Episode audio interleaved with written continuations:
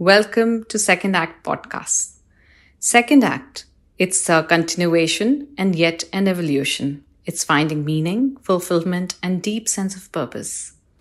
Through these podcasts, I would like to invite people who experienced their second acts, found a bigger purpose for themselves, and are ready to share their stories because we truly believe that learnings happen through conversations. Welcome, Geetu, to Second Act Podcast. It's a pleasure to have you with us. People who are listening to us, Geetu Hinduja is somebody whom I've been hearing for some time now. She has been coming from a very conservative Sindhi background. Then she started an art gallery of her own. And I think it's only very recently, a few years ago, that she brought her passion of music in front of everyone and started coming out in public.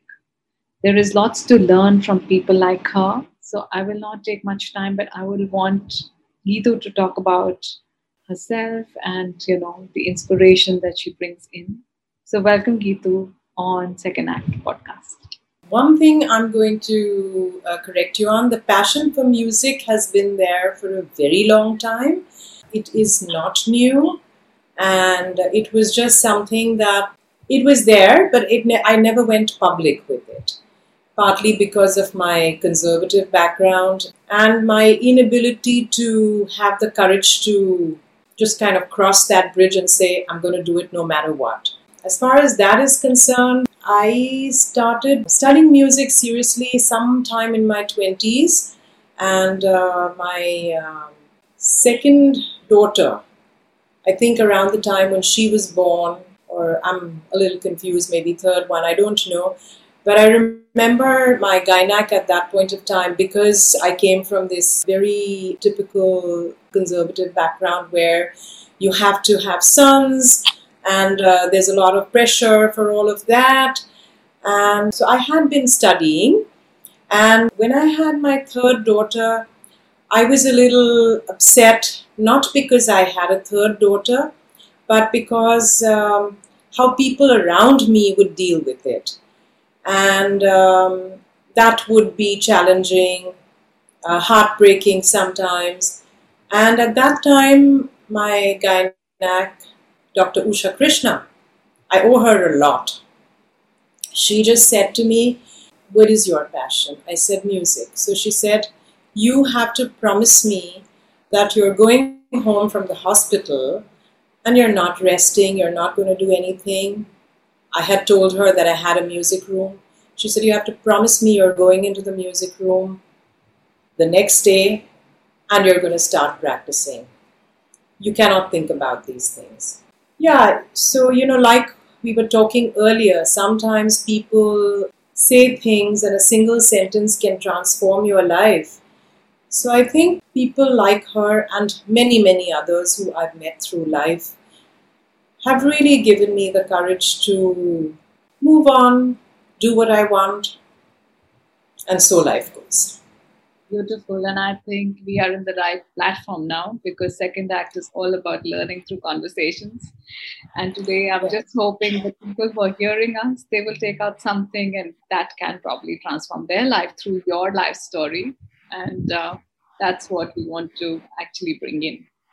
So tell us a little bit more about uh, your journey with three daughters and the very fact that you went into an art gallery. How did that happen?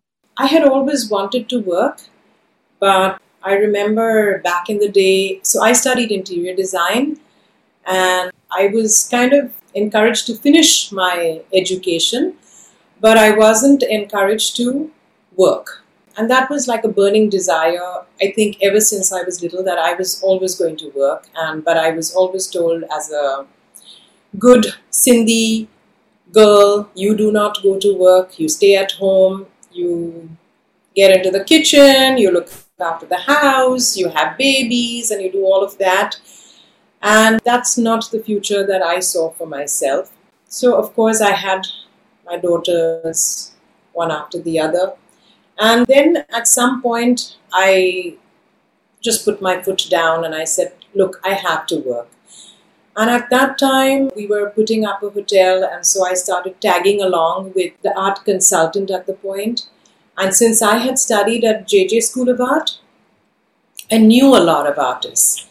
And uh, so we, Deborah and I, kind of traveled the country, met a whole bunch of artists, and you know we were talking about how their works would get incorporated into the hotel. So I learned a lot from her and how she was going about it, and that kind of gave birth to the idea of the gallery in a sense. More than a gallery, I think I was keen on being an art consultant. And uh, at that point, I spoke to several architects, interior designers, and they said there is no room for that kind of profession in our country because uh, when you buy art from an artist, then there is a certain commission that goes to the professional. So, whether it's the architect, interior designer, whatever agency. And they said, you know, no one's going to part with that. So, there is no room for that kind of a thing. Which then led to my, for some reason, Deborah kind of got out of the picture because she had some personal issues. So I just kind of picked up from there. So I became an art consultant. The next thing I knew, I started a gallery. I was a little, I wasn't that smart those days, so I was a little hesitant to start the gallery because I felt that how can I take a commission from all these artists because a lot of them were my friends. But once I started the gallery, I realized that there was a lot of work that went into it.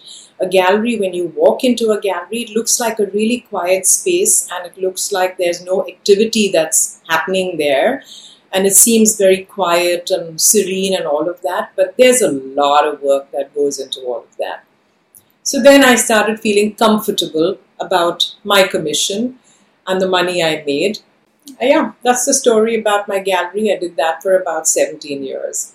So, hearing your story about your upbringing and also about, you know, even after marriage, the challenges that you probably faced when you had your daughters. So, how did that impact your bringing up your own daughter?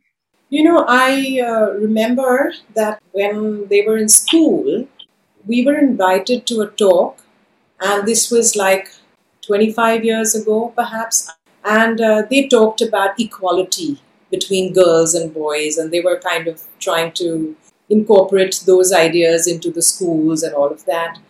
And I remember walking out of there, and there was this other parent, Simi Vij, I remember her name. And she said to me, How do you think your daughters will react to this conversation when you have it with them? I said, I don't think I have tried so hard to bring them up as a boy. I'm not as a boy, sorry. That's also a stupid statement. I have tried to bring them up as a human being. I've never focused on the sexes, but I don't think they can tell the difference. So I don't think perhaps they could tell the difference when they were growing up. But as life is going on and they are facing their own challenges in the world where there is still a lack of equality, I think that difference hasn't really gone the laws have changed a little bit. They are more weighed in towards women, but not that much. There's a long way to go. Yeah, I was just talking to you about that. I do programs specific to gender, and especially there are lots of things that we as women face. And the best is that we ourselves don't give ourselves that kind of importance. I completely agree. Yeah, so I'm not sure what is at the background to it. Is it the society makes us so? So because I have so many conversations with my daughter as well, where she keeps telling me that if women like you continue to do what you're doing, patriarchy will never go back. You know, go away. Yeah. So I'm not sure who's responsible. We are trying to make changes, but like you said, it's a lot of work still to be done. I think it's. Uh generations and generations of guilt that have been, you know, kind of just been a part of the system. And even to the extent you talked about philosophies. And if you look at, and that's something I struggle with because I sing a lot of this material, but everything is God is man. Then I sing Bhaja Govindam, and in everything that you know there is this uh, there is one sentence there which talks about and how man looks at a woman's breasts. Okay, now if you take that literally, it's uh, offensive. But I was reading a lot of translations and I understand it's basically saying that you look at something with a sexual connotation.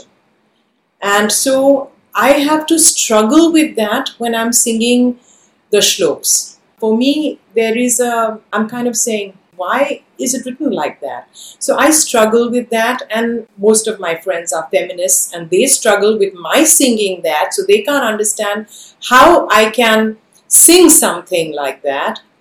And then I have to explain to them that I am now kind of taking it out and presenting it in a broader context.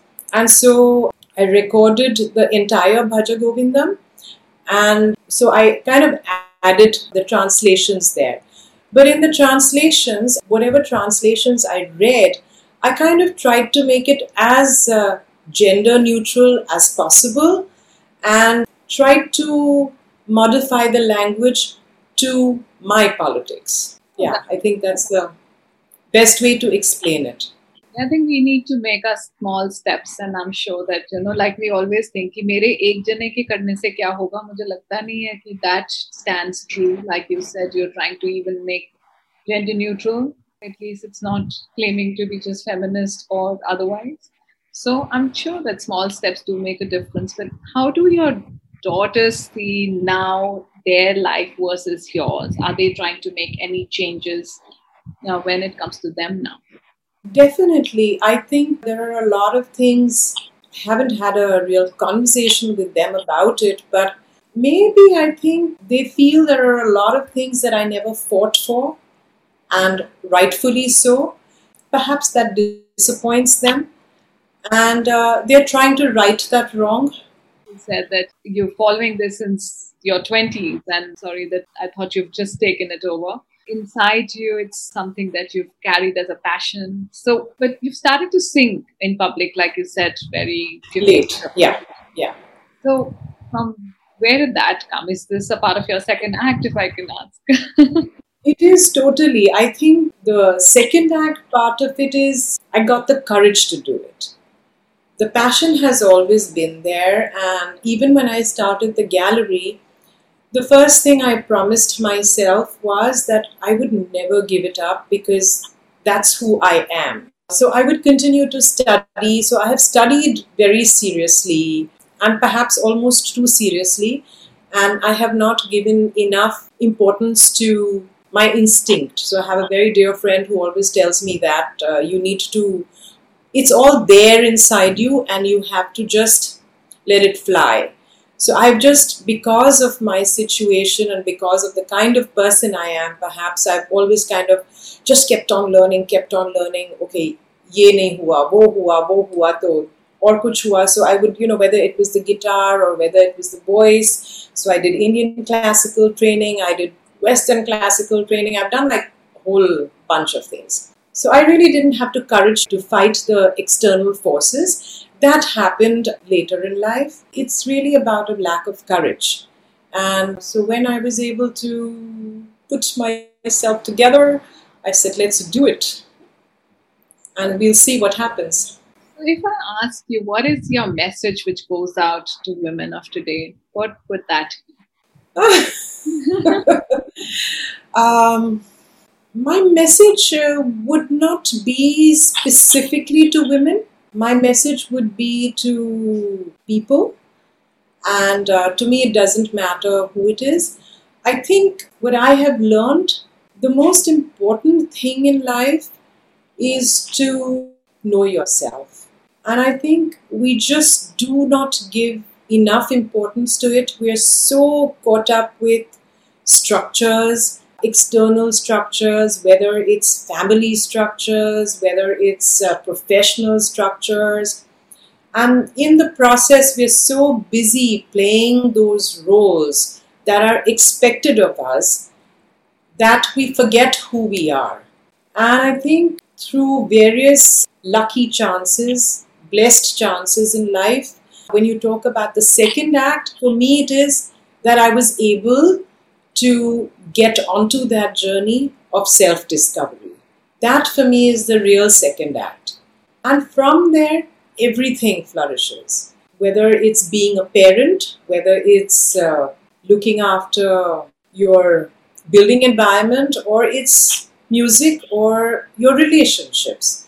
I think everything comes to me from there.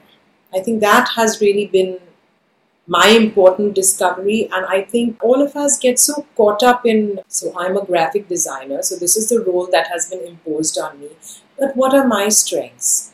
What are my weaknesses?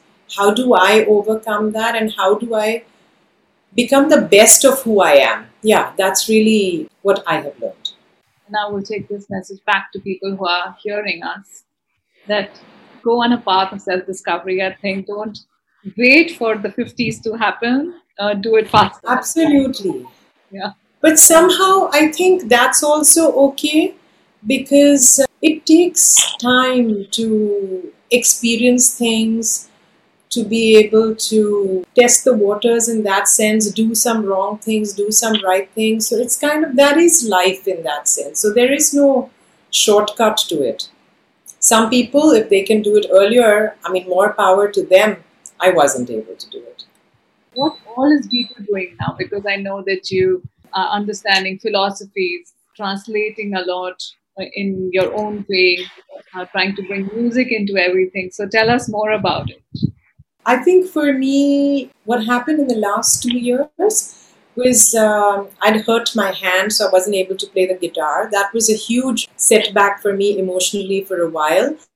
But for me, I was very happy to discover. I'm technologically fairly savvy, so I learned how to program on uh, what they call the digital audio workstation. For me, that was the biggest achievement. So, a lot of the later songs I programmed myself and I created myself because I realized that um, making songs is an expensive proposition. So, I turned my room that I'm in into a home studio so that for me was very satisfying. I don't at this point have Madonna and Michael Jackson like numbers of followers, so I cannot afford to spend that kind of money on every song I make. So that was good.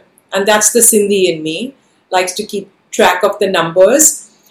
And um, now, in the last uh, couple of months, my hand has healed. I do a lot. So, yeah. So, I do yoga. I'm passionate about it. Can't say I'm good at it, but I'm passionate about it. And I think that has also transformed my life in many, many ways. I've had excellent teachers. So, my life is about music, yoga, and my family and friends.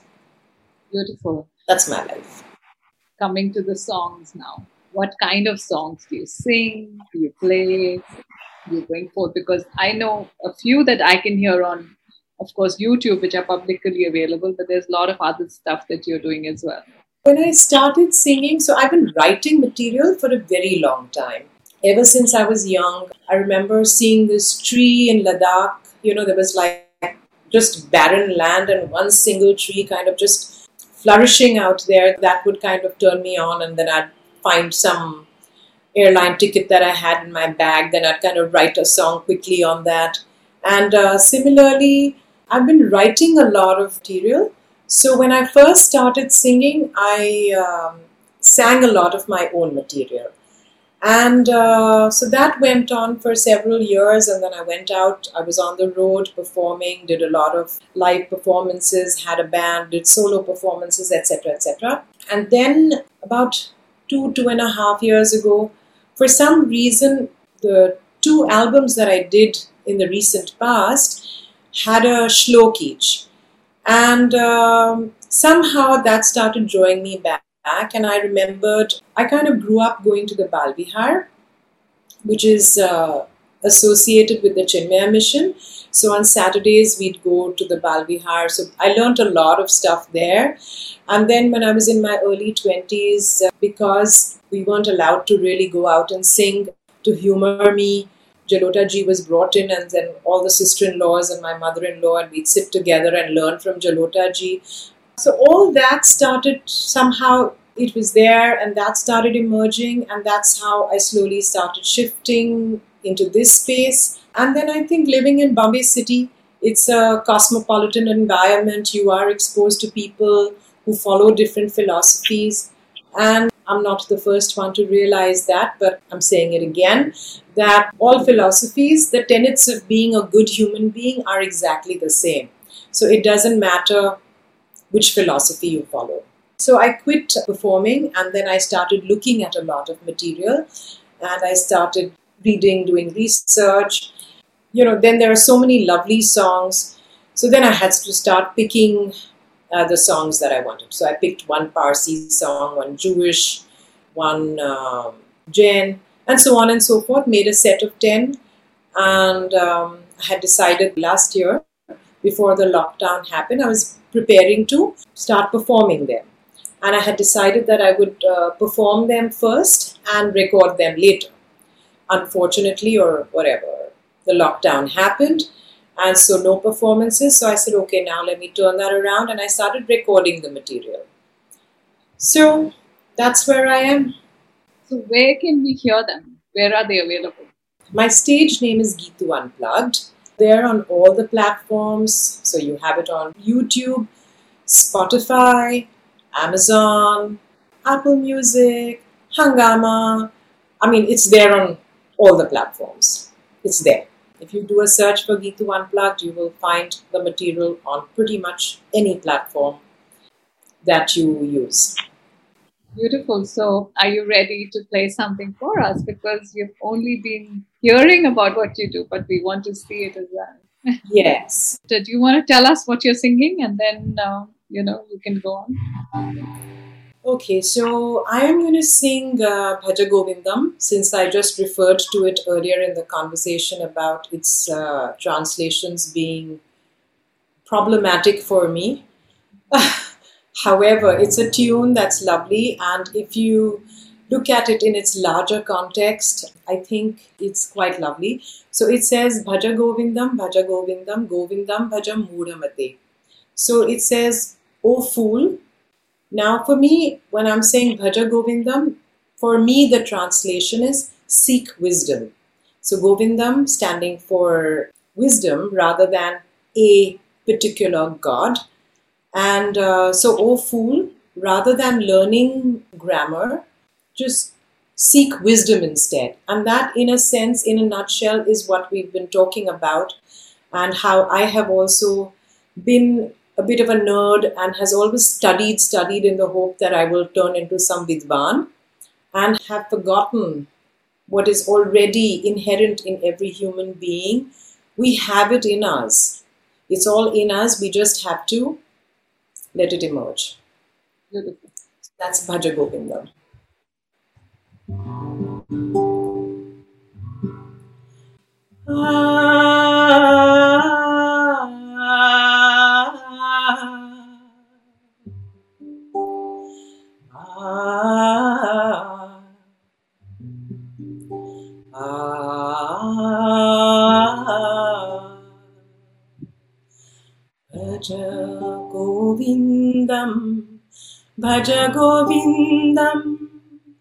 भज गोविन्दं भज गोविन्दं भज गोविंदम भज गोविन्दं गोविंदम भज मूढमते। सम्प्राप्ते सन्निहिते काले। नहि नहि रक्षति डुक्रिन्करणे भज गोविन्दं भज गोविन्दं गोविन्दं भज मूढमते मूढजहिः धनागमतृष्णा